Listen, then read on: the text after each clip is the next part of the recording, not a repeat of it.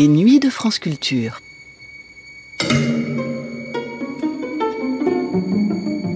En 1491, Martial Espaz vit paisiblement avec son mari Jean Dumas, bastier et artisan tout à fait respectable. Elle, par contre, ne jouit pas de la meilleure réputation. Ayant eu un enfant avant d'être mariée, elle est vue comme une pécheuse, ayant vécu une vie proprement scandaleuse. Elle ne semble pas faire beaucoup pour améliorer cette réputation. Elle est accusée d'un certain nombre de vols, notamment de petits pois dans un potager voisin et d'une carafe de vin dans une cave locale. Néanmoins, c'est un événement complètement indépendant à sa volonté qui va faire basculer sa vie. Elle est dénoncée comme sorcière par d'autres femmes condamnées à mort pour sorcellerie. Elle s'enfuit, mais vite rattrapée par les autorités. S'ensuit alors son procès, dont nous disposons encore d'une retranscription incomplète, et qui fait aujourd'hui la célébrité de celle qu'on nomme la sorcière de Boukouaran. Au cours de ce procès, elle se livre à des aveux des plus éclatants, reconnaissant avoir jeté des sorts sur du bétail, mais aussi par exemple avoir empoisonné deux enfants, le tout sous l'emprise d'un diable nommé Robin, auquel elle se serait donnée entièrement. On ne connaît évidemment pas les circonstances qui ont mené à ces aveux, comme dans la grande majorité des procès de sorcières. La torture psychologique et physique a sans doute eu une influence sur ces aveux, donnés après une incarcération longue aux conditions floues. Ce neuvième de 25 épisodes de la série Les grandes heures de la sorcellerie de Catherine Bourdet et réalisé par Henri Soubéran reprend donc cette histoire sordide, au carrefour des enjeux sociaux et religieux de cette fin de XVe siècle, avec la participation précieuse en fin d'émission de Jean Delumeau et d'Emmanuel Leroy-Ladurie.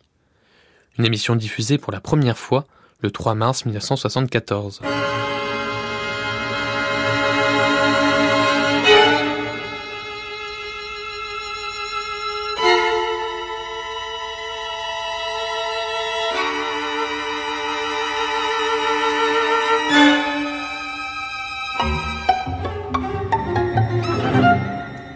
Les grandes heures de la sorcellerie. Une émission de Catherine Bourdet et Henri Soubéran.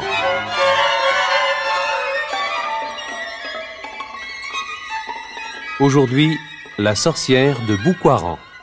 D'après le registre du notaire Bernard Odilon de Vesnobre, l'an 1491.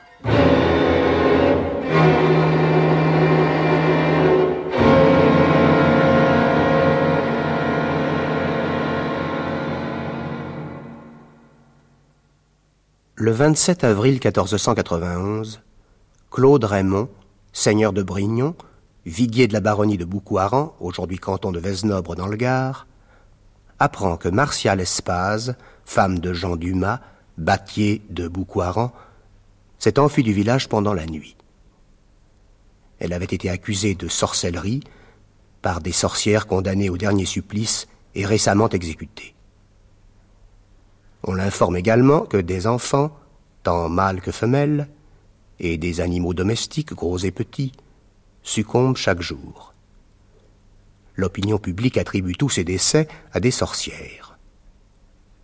Le viguier entreprend une enquête, il fait venir Jean Dumas, le mari de Martial, et l'interroge sous la foi du serment. Où est votre femme? Elle est partie. Pour quelle raison? Eh bien, il y a ça huit jours, à la veillée, elle m'a dit Jean, on m'a dit que je suis accusé de sorcellerie et que les officiers de justice vont venir me prendre. Oh. Je t'en prie, fuyons. Allons à Cabriac, chez mon cousin Raymond de la Font. Ah, bah, c'est- s'avouer coupable. Si tu ne m'accompagnes pas, je m'en irai toute seule. Et jamais je ne reviendrai.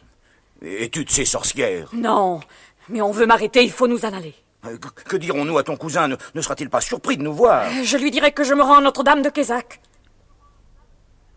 Dès l'aurore, nous quittâmes Boucoiran pour faire les sept lieues qui séparent notre village de Cabriac. Arrivé chez son cousin, je lui dis adieu. Que vous a-t-elle dit en vous quittant? Elle m'a dit Au moins ne dis à personne que je suis ici. Quoi Pas même à nos amis et parents? Non, car je ne veux plus jamais revoir Boucoiran. Et j'en suis heureuse. C'est tout ce qu'elle m'a dit. Et nous nous sommes quittés là-dessus. Savez-vous ce qu'elle a fait ensuite? Ah non, je ne sais pas. A-t-elle emporté des vêtements avec elle? Oui. Ses robes, ses bonnets et trois chemises. N'avez-vous jamais rien remarqué qui puisse la faire soupçonner de sortilège? Oh non, rien. Je, Je ne peux rien rapporter contre elle. Mais elle-même redoutait d'être prise à cause de ces deux femmes qui ont été arrêtées et accusées à la vol. Et c'est pour ça qu'elle est partie.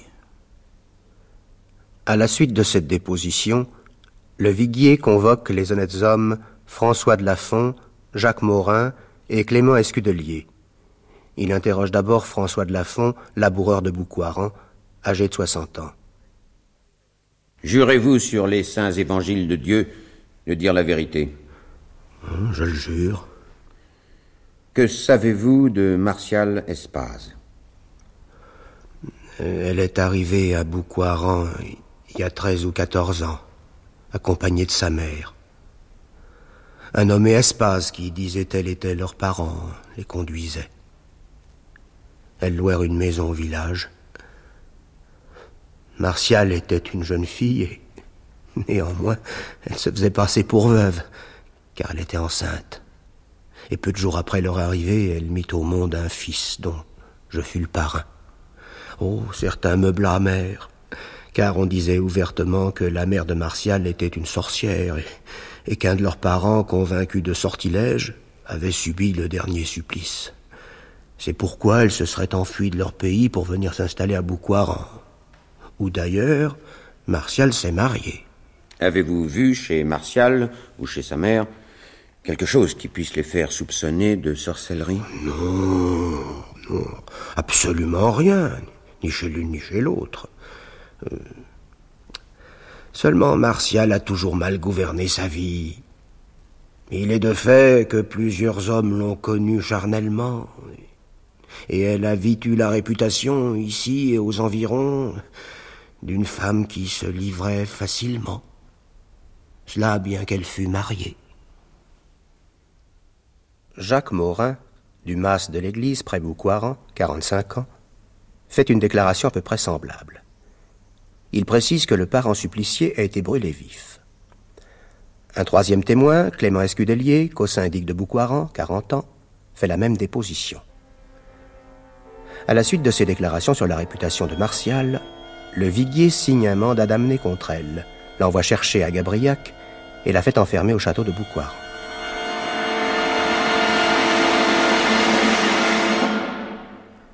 Quarante jours après, Martial comparaît devant le viguier pour être interrogé.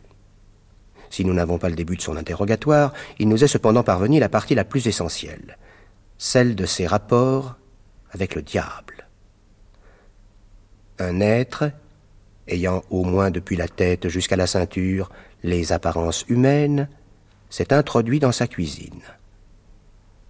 Toute tremblante, elle lui demande Qui êtes-vous Je suis le diable, et il faut m'appeler Robin. Ne te réjouis pas car tu as mangé aujourd'hui de la chair qui m'appartient.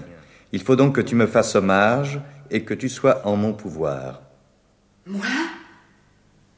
Jamais Comment était-il habillé? Était-il grand ou petit?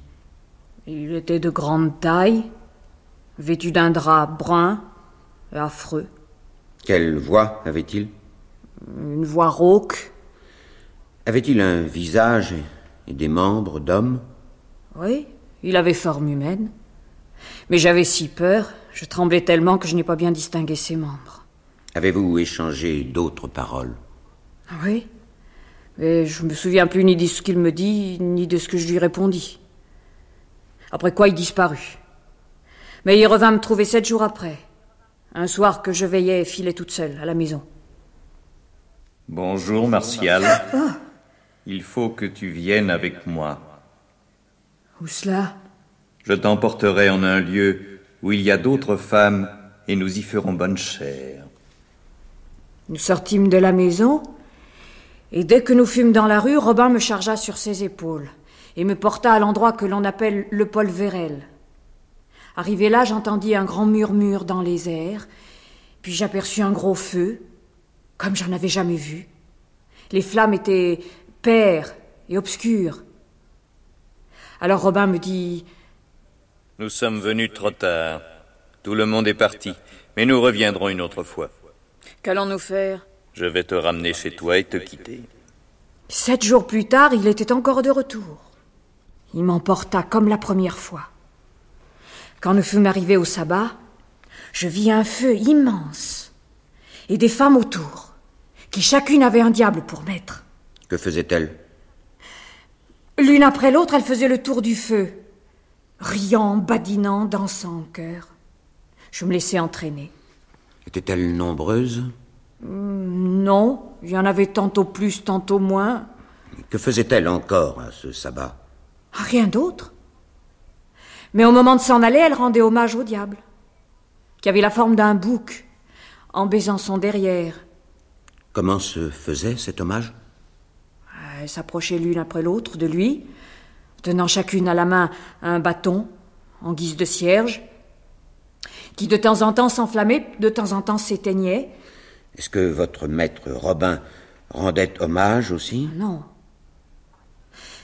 Et une fois le sabbat fini, chaque femme s'en retourna chez elle ou ailleurs avec son maître. Quant à moi, cette seconde fois, Robin m'a connu charnellement sur le bord de la route. Il m'a fait mettre à quatre pattes, la face tournée contre terre. Il m'a possédé à la façon des brutes. Sous quelle forme était-il quand il vous a connu Sous la forme d'un homme. Mais sa semence était froide. Puis il m'a rapporté chez moi. Et une fois à la maison, il m'a dit Martial, tu ne m'as pas encore payé tribut. Il faut pourtant que tu me fasses sensive. Que puis-je vous donner? Je possède si peu. Eh bien, tu me feras la sensive d'un poulet. Je ne te demande que cela. C'est bon, vous l'aurez demain. Tu me le promets Je vous le promets. Alors à demain.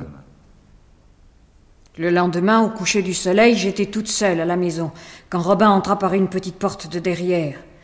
Et dès que je le vis, je m'empressai de lui apporter le poulet que j'avais préparé. Vous avez le poulet, maintenant retirez-vous. Pas avant d'avoir eu ton corps aussi. Ça, non Il se retira en emportant le poulet. Est-ce que votre maître Robin vous a emmené ailleurs qu'au sabbat Oui. Sept ou huit jours après, il m'a encore emporté au sabbat, comme les autres fois. Mais au retour, il m'a déposé près de la maison de Pierre Nouvelle, du mas de l'église, aux environs de Boucoiran. Là. Tiens. Prends cette poudre noire. Qu'en ferai-je? Tu la répandras sur le seuil de la porcherie. Pourquoi faire? Pour empoisonner les porcs de Pierre Nouvelle. Et de fait, j'ai entendu dire que certains de ces porcs étaient morts. Une autre fois encore, en revenant du sabbat, Robin me porta à la maison de Jacques et Étienne Morin, où il m'ordonna de jeter de la poudre dans l'auge des porcs. Ce que je fis. Et je sais qu'il en mourut quelques-uns. Que vous avez donc fait, les Morins? Rien. Alors pourquoi leur causer du tort? J'obéissais au commandement de mon maître Robin. Vous étiez donc tenu à faire toutes ses volontés Oui. N'y avait-il pas au contraire des choses que Robin vous interdisait? Ah si. Il me défendait d'aller à l'église, de réciter des paternosters, des Ave Maria. Il disait sans cesse À quoi te servent tous ces patères et ces avés À rien. Ce prophète que tu crois être Dieu n'est qu'un fou et une idole, et plus fous encore sont ceux qui croient en lui. Cesse de croire en lui. Et si tu rencontres une croix en chemin, ne te le signe pas. Je n'oserais. Ne comprends-tu pas que celui qui a été crucifié n'était qu'un vagabond de la pire espèce, puisqu'il n'était pas Dieu? Et que disait-il de la Vierge Marie? Il l'appelait la rousse et proférait contre elle d'horribles paroles. Et vous ajoutiez foi à de pareils propos Tantôt oui, tantôt non. Là-dessus, le viguier congédie Martial et la signe au lendemain.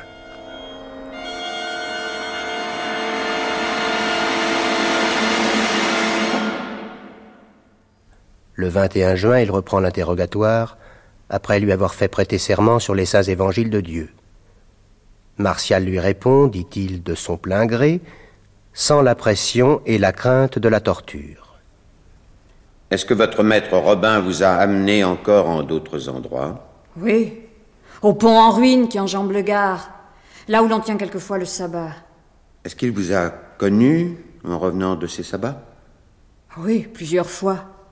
en allant comme en revenant, mais toujours en me faisant mettre à quatre pattes. Connaissiez-vous les autres femmes qui allaient à ces sabbats? Oui. J'y rencontré Béatrice Ribaud, la femme d'Antoine Grisel, Jeanne Bonneau, la femme de Mathieu Devèze, du Mas de la Vole près de Boucoiran, et une certaine Razette qui a été suppliciée à Saint-Bénézé. Puis aussi la femme Martin de Demesargues. Et plusieurs autres encore. Avez-vous seulement donné votre corps à votre maître Robin? Euh, Je lui avais donné mon corps un soir en revenant du pont du Gard, où le sabbat s'était tenu, mais une année plus tard, au même endroit, il m'a dit Tu m'as donné ton corps, mais il me faut ton âme maintenant, et pas d'hésitation sinon malheur à toi. Je vous la donne, puisque vous leur donnez ainsi. Alors, renie Dieu, la Vierge Marie et la foi catholique. Je renonce à Dieu, à la Vierge Marie et à ma foi. Ce n'est pas assez. Prends ce morceau de bois et trace une croix par terre. Oui. Voilà. Et maintenant foule-la aux pieds et crache dessus en haine et dérision de la passion du Christ. Oui. Crache Désormais, tu es bien à moi. Revenons à cette poudre noire que votre maître Robin vous a donnée, comme vous nous l'avez dit. Est-ce que, avec cette poudre, ou quelques potions semblables, ou sans l'aide d'aucune poudre ni potion, vous avez fait périr des petits-enfants ou des grandes personnes? Oui. J'ai tué avec une poudre que Robin m'a donnée une petite fille d'Antoine Scudelier, le gendre d'Étienne Raoul, le régent de la baronnie de Boucoiran. Quel âge avait cet enfant? 18 à 20 mois, Quand avez-vous commis ce crime? Il y a plus de quatre ans. C'était un soir, mais je ne saurais vous dire quel jour, au coucher du soleil. Je passais devant la maison d'Étienne Raoul quand j'aperçus la petite fille de Scudelier qui mangeait sa soupe, toute seule, sur le pas de la porte. Je m'approchai, tirant la poudre de ma bourse, et je la versai dans sa petite écuelle. Avez-vous vu la petite fille manger après que vous ayez jeté cette poudre dans sa soupe Oui, et de crainte que sa mère ou une autre personne de la maison ne vienne inspecter l'écuelle et, et ne reconnaisse ce que j'y avais mis, ou en goutte. J'ai jeté sous une pierre ce qui restait de la soupe. Puis je suis parti. Pourquoi avez-vous empoisonné cet innocent enfant? Aviez-vous eu quelque querelle avec son père ou sa mère? Ah non, pas avec eux, mais avec la belle-mère d'Antoine Scudelier, la femme d'Étienne Raoul. Quel était le sujet de cette querelle? Ben voilà. Un soir, je suis entrée dans la maison de Forton, le magasin où Jacques Billot tient son vin. J'y remplis une grande cruche de vin que j'ai emportée furtivement. Mais Antoinette Ollier, la femme d'Étienne Raoul, m'avait vu faire, et en informa la femme de Jacques Billot. Celle-ci me querella fort au sujet de ce vin.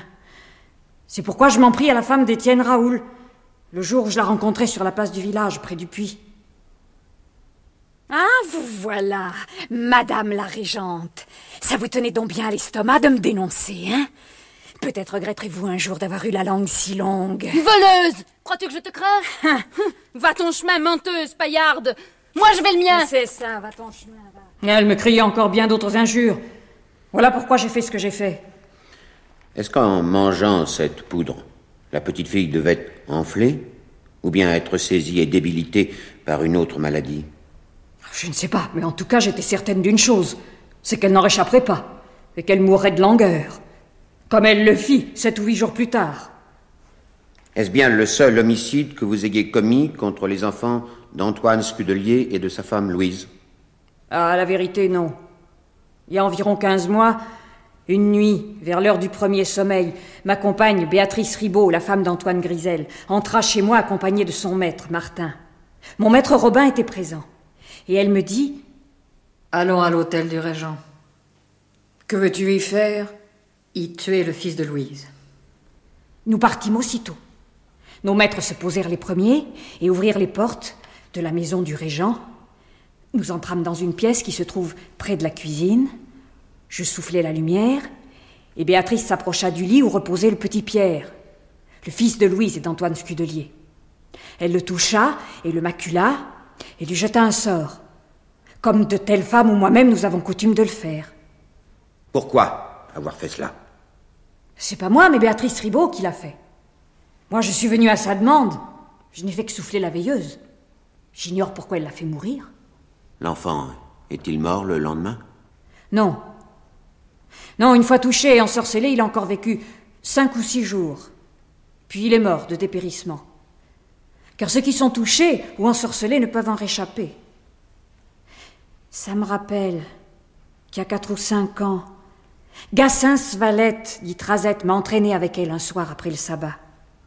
C'était quelque temps avant qu'elle subisse le dernier supplice, pour avoir appartenu à la secte du sortilège. Elle était avec son maître, Raymond, et moi avec le mien. Martial, si nous allions tuer l'enfant d'Étienne Morin, à Boucoiran dans la maison de Frézeau, son père n'y est pas et j'ai de la poudre. Mais je veux que ce soit toi qui fasses l'opération. Mais pourquoi pas toi? Parce que moi j'en ai déjà fait beaucoup, et que je sache tu n'as encore empoisonné personne. Nous partons tous les quatre, Razette avec son maître et moi avec le mien. Ils nous ouvrent la porte, comme ils le font toujours. La femme de Morin dort dans son lit, avec son fils, dans une corbeille posée à côté d'elle. Razette souffle la lumière de la veilleuse, je m'approche du berceau et je place sur les lèvres de l'enfant un peu de la poudre que Razette m'a donnée avant d'entrer. Mais pour être plus sûr, je le pique au cœur ou au sein gauche et je comprime sa poitrine de toutes mes forces avec mes pouces. L'enfant soupire un peu, il commence à se plaindre, alors nous nous éloignons aussitôt. Est-ce que le père de l'enfant était au lit? Non, il avait laissé sa femme et son fils dans cette maison peu auparavant. L'enfant est-il mort de ces pratiques? Oui. Oui, ceux qui sont touchés et dont la poitrine est comprimée avec les pouces meurent en peu de jours. Ainsi, l'enfant de Morin mourut en quatre ou cinq jours. Aviez-vous eu quelques querelles avec Morin ou son épouse? Non. J'ai commis ce crime uniquement pour complaire à mon amie Razette, à qui Morin avait refusé de prêter un pain un jour qu'elle en manquait et qu'elle avait grand faim.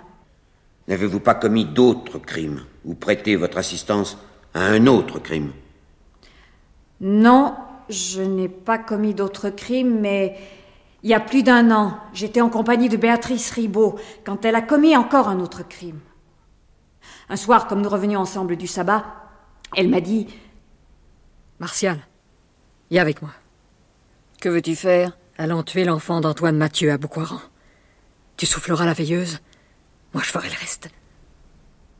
Aussitôt, chacune avec notre maître, nous nous rendîmes chez Antoine Mathieu. Ils ouvrirent la porte de la maison, comme d'habitude, et je montai l'escalier. Arrivé en haut, je ne vis point de lumière dans la chambre de Mathieu. Je n'eus donc pas à en éteindre, comme je comptais le faire. Je dis alors à Béatrice d'entrer, ce qu'elle fit.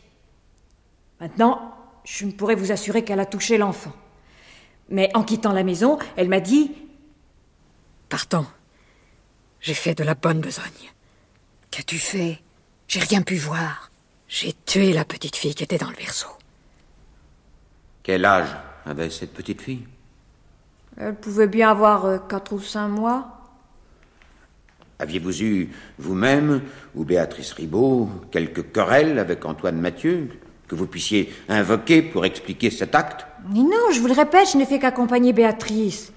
J'ai même pas soufflé la lumière. Si vous aviez trouvé de la lumière dans la maison de Mathieu, l'auriez-vous soufflé? Oui, puisque j'étais associée à Béatrice dans cette fin. Quant à la petite fille, elle n'a survécu que quatre ou cinq jours. Mais j'ai également accompagné Béatrice dans un autre crime. Il eut lieu juste après les fêtes de la Noël dernière. À l'issue d'un sabbat, nous nous rendîmes avec nos maîtres à la maison de Laurent Cornier, à Domsargues. Ce Cornier est de Boucoiran. La porte ouverte, nous entrâmes tous les quatre. Comme il y avait de la lumière, je l'éteignis. Et puis Béatrice tua un petit garçon de Cornier, comme elle me le dit en sortant. J'ai touché et lacéré l'enfant sur la poitrine et sur la tête. Est-il mort? Non, mais je l'ai laissé à l'agonie. Sa fin ne tardera guère. Quel âge avait cet enfant? Environ neuf mois. Était-il dans son berceau? Oui Son père était-il dans le lit? Non. Pourquoi l'avez-vous tué? Je ne sais. Sinon que nous avons agi à l'instigation de nos maîtres. Mais cette fois encore, je ne devais rien faire d'autre qu'éteindre la lumière. Ce long interrogatoire terminé, le viguier renvoie Martial jusqu'à nouvel ordre et demande à être averti si elle déclare d'autres crimes.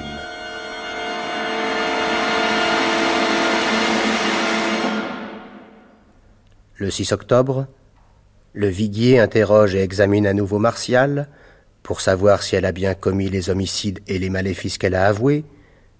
Elle répond qu'elle a toujours dit la vérité. Est-ce que tout ou partie de ce que vous avez déposé a été obtenu par crainte ou sous la pression de la torture? Non, je n'ai rien dit sous la pression ni la crainte des tourments. J'ai toujours parlé de mon plein gré, spontanément. Faites entrer Jacques Morin. Oui, messire. Jacques Morin. C'est moi. Entrez. Jurez-vous sur les saints évangiles de Dieu de dire la vérité Je le jure. Martial, ici présente, s'accuse d'avoir répandu de la poudre dans les auges de vos porcs afin de les faire périr. Elle assure qu'il en est mort quelques-uns. Avez-vous perdu des bêtes? Ah oui, j'ai perdu plusieurs porcs, sans savoir la cause de leur mort. C'est bien. Vous pouvez vous retirer. Martial, n'avez-vous pas d'autres maléfices à vous reprocher? Si. Il y a environ trois ans, j'ai rendu boiteuse une petite fille de Pierre Orvol, du village de Boucoiran. Pourquoi l'avez-vous fait? Parce que je m'étais querellé avec la femme d'Orvol qui m'avait vu emporter des cosses de pois de son jardin. De retour à la maison, j'ai ouvert une boîte dans laquelle je conservais une sorte de petite marionnette que l'on appelle communément mariotte ou main de gloire. Qui vous l'avez donnée? C'était un cadeau que m'avait fait Robin pour me venger de mes ennemis en la piquant. Comment faisiez-vous? Bah, je prenais une grande épingle, j'en piquais la poupée là où je voulais atteindre celui ou celle dont je désirais me venger.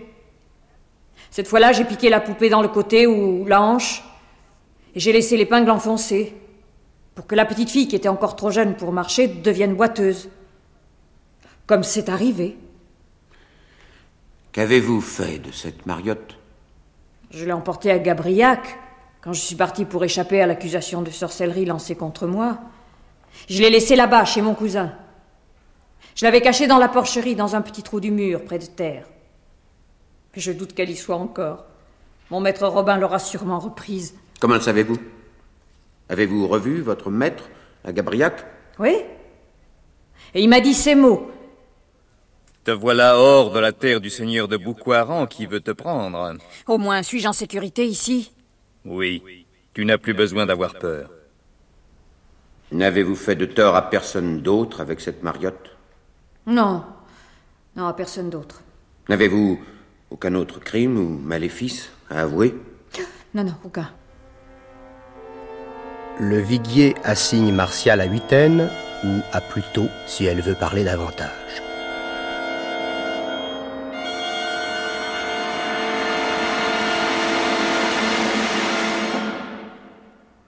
Le 21 octobre, il fait venir Antoinette Ollier, la femme d'Étienne Raoul.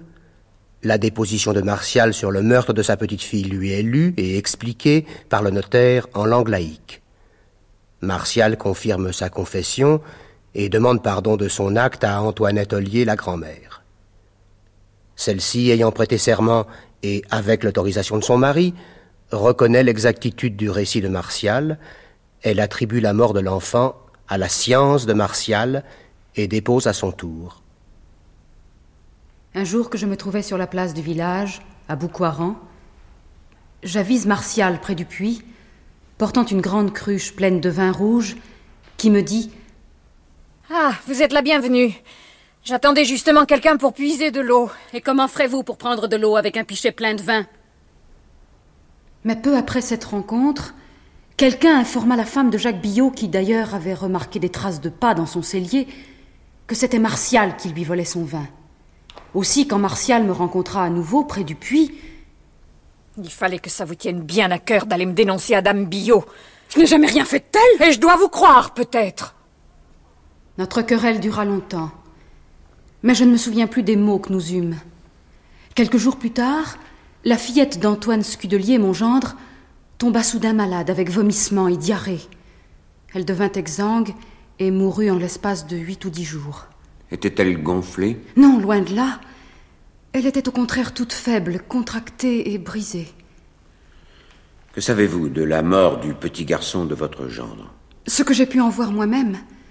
Un beau matin, je, je ne me souviens plus quand, il tomba si gravement malade qu'il mourut six ou sept jours plus tard.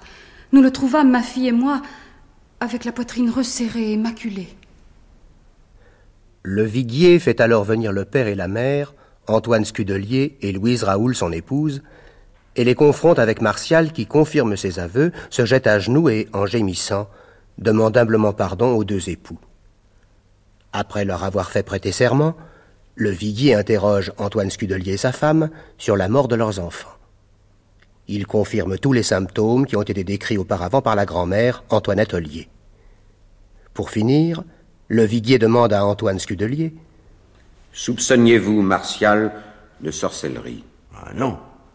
Bien que ma femme et moi, nous ayons souvent entendu dire à Boucoiran et aux alentours que Martial et sa mère avaient quitté leur pays parce qu'on les soupçonnait de sorcellerie.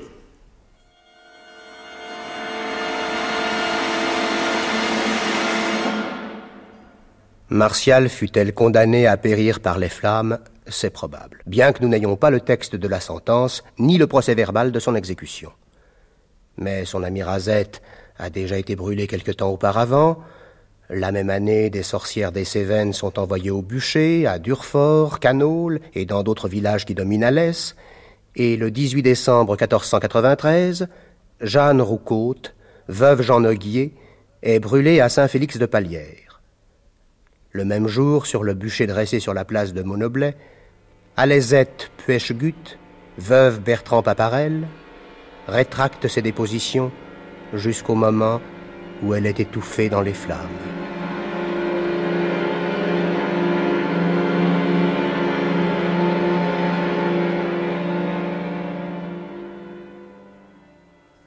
Nous venons d'entendre le procès de la sorcière de Boucoiran, jugée en 1491. Nous avons réuni aujourd'hui, comme la semaine dernière, Jean Delumeau, professeur d'histoire à Paris 1, auteur d'un livre intitulé Le catholicisme entre Luther et Voltaire, et Emmanuel Leroy-Ladurie, professeur au Collège de France et auteur d'un livre intitulé Les paysans de Languedoc. Martial, apprenant qu'elle a été dénoncée par des sorcières de la Vol, récemment exécutée, prend la fuite. Jusqu'ici, nous n'avons pas rencontré de sorcières présumées qui osent prendre les devants en s'enfuyant. Qu'en pensez-vous, monsieur Leroy-Ladurie Eh bien, je pense là qu'il y a une, une réaction toujours possible et à laquelle il ne faut pas donner une signification trop grande. Sinon, quand même, que cette sorcière de Boucoiran opère dans les Cévennes, c'est-à-dire dans une région qui, environ 50 ans plus tard, 40, 50, 60 ans plus tard, se manifestera par son zèle anticatholique, protestant, hostile à la Vierge, enfin deviendra le grand foyer des Huguenots. On a donc là des gens qui, dès cette époque, montrent une certaine fermentation anticatholique, dans un style évidemment qui n'a absolument rien à voir encore avec celui de Calvin. Mais il y avait là un terrain, certainement. Vous avez parlé, Madame Leroy, vous avez parlé de la de l'insulte à la Vierge, sur laquelle je voudrais revenir un instant. Nous avons là la rencontre d'un discours théologique, n'est-ce pas C'est l'anti-religion, par conséquent tout ce qui est démoniaque et adversaire de Jésus, de la Vierge, etc. Et la rencontre donc d'un discours théologique et d'une croyance populaire. En effet, autrefois, l'opinion se défiait beaucoup des roux et des rousses, et il y a toute une série de proverbes qui euh, disent que les roux et les rousses sont des gens démoniaques. Je m'en excuse pour les roux et les rousses qui peuvent nous écouter ce soir, mais il est certain qu'autrefois, on avait peur des roux et des rousses. Et par conséquent, la Vierge rousse, c'est une très grave insulte, c'est en même temps une contradiction, ça veut dire la Vierge sorcière. Oui. On trouve d'autres euh, attaques contre la Vierge, justement dans les Cévennes, où elle est surnommée un peu plus tard la mercière, la marchande, probablement à cause des cadeaux qu'on qu'on lui faisait, qu'on faisait à son culte, ou encore dans les Pyrénées, la mariette. Il y a à la fois beaucoup d'amour pour la Vierge et une certaine hostilité, une certaine haine qui s'incarne justement dans la sorcellerie et plus tard dans le protestantisme. Personnellement, je trouve que le reniement habituel de la foi s'accompagne ici d'une contestation de la divinité du Christ et de la personnalité de la Vierge Marie qui est beaucoup plus violente que partout ailleurs. Oui, je pense que, contrairement à ce qu'on dit parfois, au moins dans la France du Sud, dans la région occitane, il circulait beaucoup plus d'anti-religion que nous ne le croyons. Il y avait beaucoup de paysans, enfin beaucoup, il y avait une petite minorité de paysans qui ne croyaient pas au dogme, aux grands dogmes comme l'Eucharistie, euh, l'incarnation, la résurrection, et qui étaient des espèces de sceptiques et ceci pouvait se passer à travers la sorcellerie ou autrement. Enfin, je voudrais avoir l'avis de Jean Delumeau euh, Je suis tout à fait de ce sentiment et j'aimerais précisément un jour entreprendre un peu une étude de la non-christianisation de l'Occident. Je crois qu'elle était beaucoup plus profonde qu'on ne l'a cru généralement et qu'il y avait des courants d'hostilité véritables dont peut-être euh, un élément affleure dans ce texte d'aujourd'hui.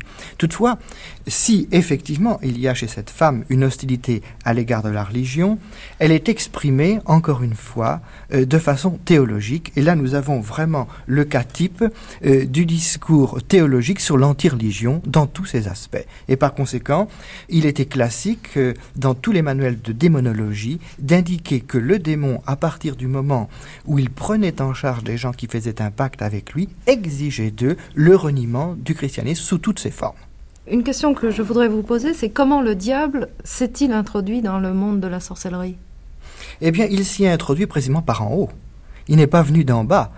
Il y avait, me semble-t-il, une religion magique euh, qui était vieille comme le monde et qui a été à un certain moment et relativement tardivement identifiée comme un antichristianisme. Et cette identification, elle est venue des théologiens, des hommes de la culture. Oui, car je crois qu'au fond, Originellement, enfin disons avant le grand mouvement contre la sorcellerie, la magie et la sorcellerie paysanne ont affaire soit à des formules pratiques comme guérir les maladies, trouver des filtres d'amour, euh, gagner des procès, etc.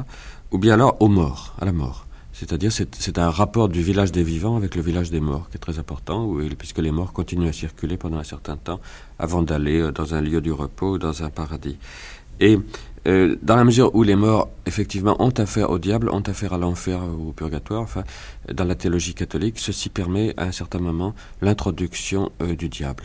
Et l'un des éléments, c'est le fait que ce diable, quand il euh, fait l'amour avec les, les, malheureuses sorcières, a une semence froide et un membre froid, et donc il s'identifie quand même plus ou moins avec la mort.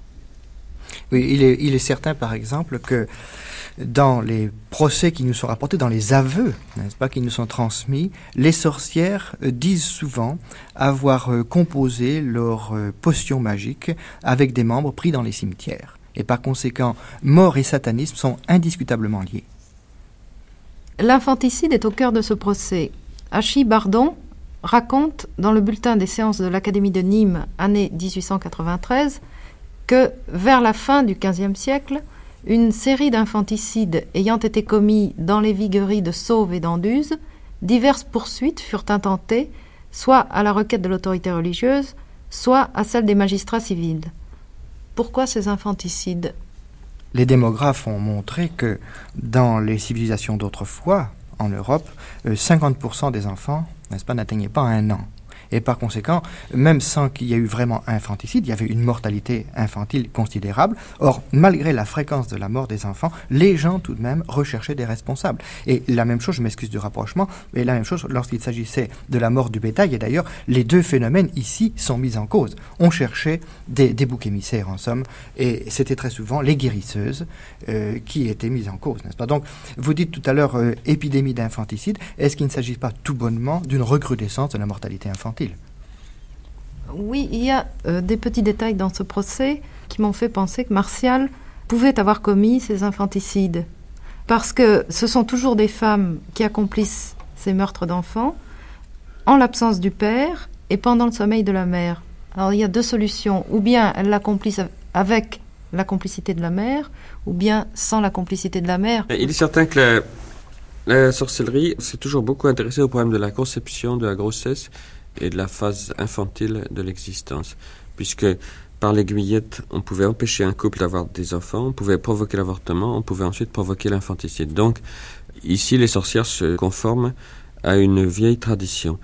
Euh, maintenant, dans un monde qui était extrêmement hostile à tous les procédés euh, contraceptifs, d'avortement, d'infanticide, etc., on s'efforçait de rejeter la responsabilité de ces actes sur des méchantes personnes extérieures au couple, même si parfois, effectivement, certains couples pouvaient souhaiter avoir moins d'enfants ou limiter les naissances par un procédé ou par un autre. Je crois en effet que la martiale espace en question a pu vouloir euh, faire le mal, en particulier la poupée que l'on pique à la hanche, n'est-ce pas? Euh, C'est un procédé, j'allais dire, qui est vieux comme le monde, qui a existé euh, dans toutes les civilisations. Et là, c'est vraiment, je pense, une pratique qui a pu exister. Mais d'autre part, je dirais que les sorcières, et en particulier celles-ci, ce qu'elles avouent, c'est ce qu'on dit sur elles dans le village n'est-ce pas? À partir du moment où elles passent aux aveux, elles disent ce que l'on attend d'elles. Et donc, ça ne veut pas dire qu'elles aient réellement commis leurs crimes, cela veut dire qu'on leur attribue ces crimes, et quand elles passent aux aveux, elles disent tout, elles disent n'importe quoi, euh, ce qu'on attend d'elles. Hein. C'est tout le problème des aveux, n'est-ce pas? Je pense à la phrase de Cyrano de Bergerac On ne doit pas croire toute chose d'un homme, parce qu'un homme peut dire toute chose. On ne doit croire d'un homme que ce qui est humain. Mais à l'époque, ces catégories ne sont pas encore entrées dans les mentalités courantes. Précisément, je veux en venir à une dernière question. Martial a été dénoncée par ses voisins. Et elle a été dénoncée et accusée d'avoir tué des enfants, euh, d'avoir empoisonné du bétail, etc. Comment expliquez-vous cette dénonciation subite alors que jusque-là, elle avait été tolérée par le voisinage? Je pense qu'ici, on peut utiliser les procès de sorcellerie comme des documents ethnologiques. C'est-à-dire qu'en les lisant entre les lignes, euh, on arrive à restituer la vie quotidienne des villages d'autrefois. Or, on disait ouvertement que la mère de Martial était une sorcière. Et les gens étaient persuadés, euh, au niveau populaire comme au niveau des juges, euh, que on était sorcière de mère en fille, comme on était d'ailleurs guérisseuse de mère en fille ou de tante à nièce. Il y avait un savoir qu'on se transmettait. Et d'autre part, nous nous arrivons, je pense, à deviner quelle pouvait être l'atmosphère de certains villages, de beaucoup de villages d'autrefois. Euh, car euh, je pense que le voisin était souvent, ou la voisine, était souvent quelqu'un de difficile à supporter. Et le voisin, c'était souvent l'ennemi. Aussi bien un certain nombre de proverbes considèrent-ils comme chose exceptionnelle d'avoir un bon voisin. La plus grande chance de quelqu'un, c'est d'avoir un bon voisin. Ce qui veut dire que quand on a un mauvais voisin, on a souvent mauvais matin. ce type de proverbe revient constamment.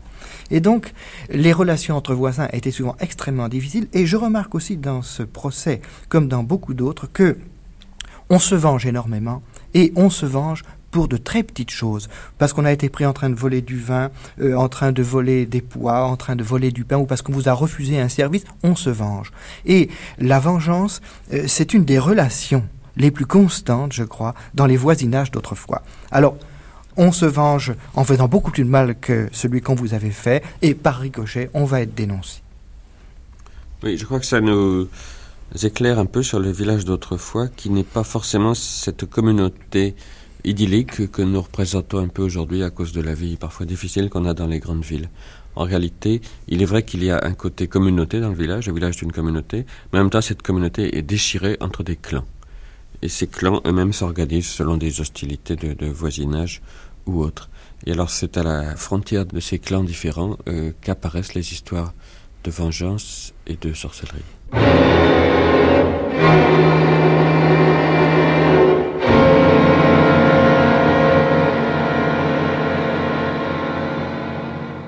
C'était Les grandes heures de la sorcellerie, une émission de Catherine Bourdet et Henri Soubéran.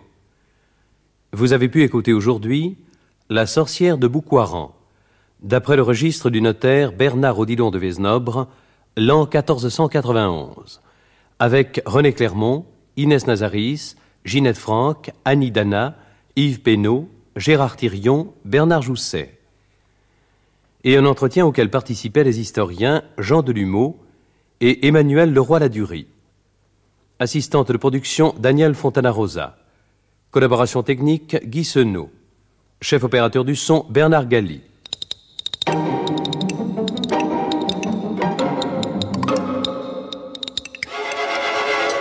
C'était le neuvième de 25 épisodes de la série Les Grandes Heures de la Sorcellerie, diffusée pour la première fois le 3 mars 1974.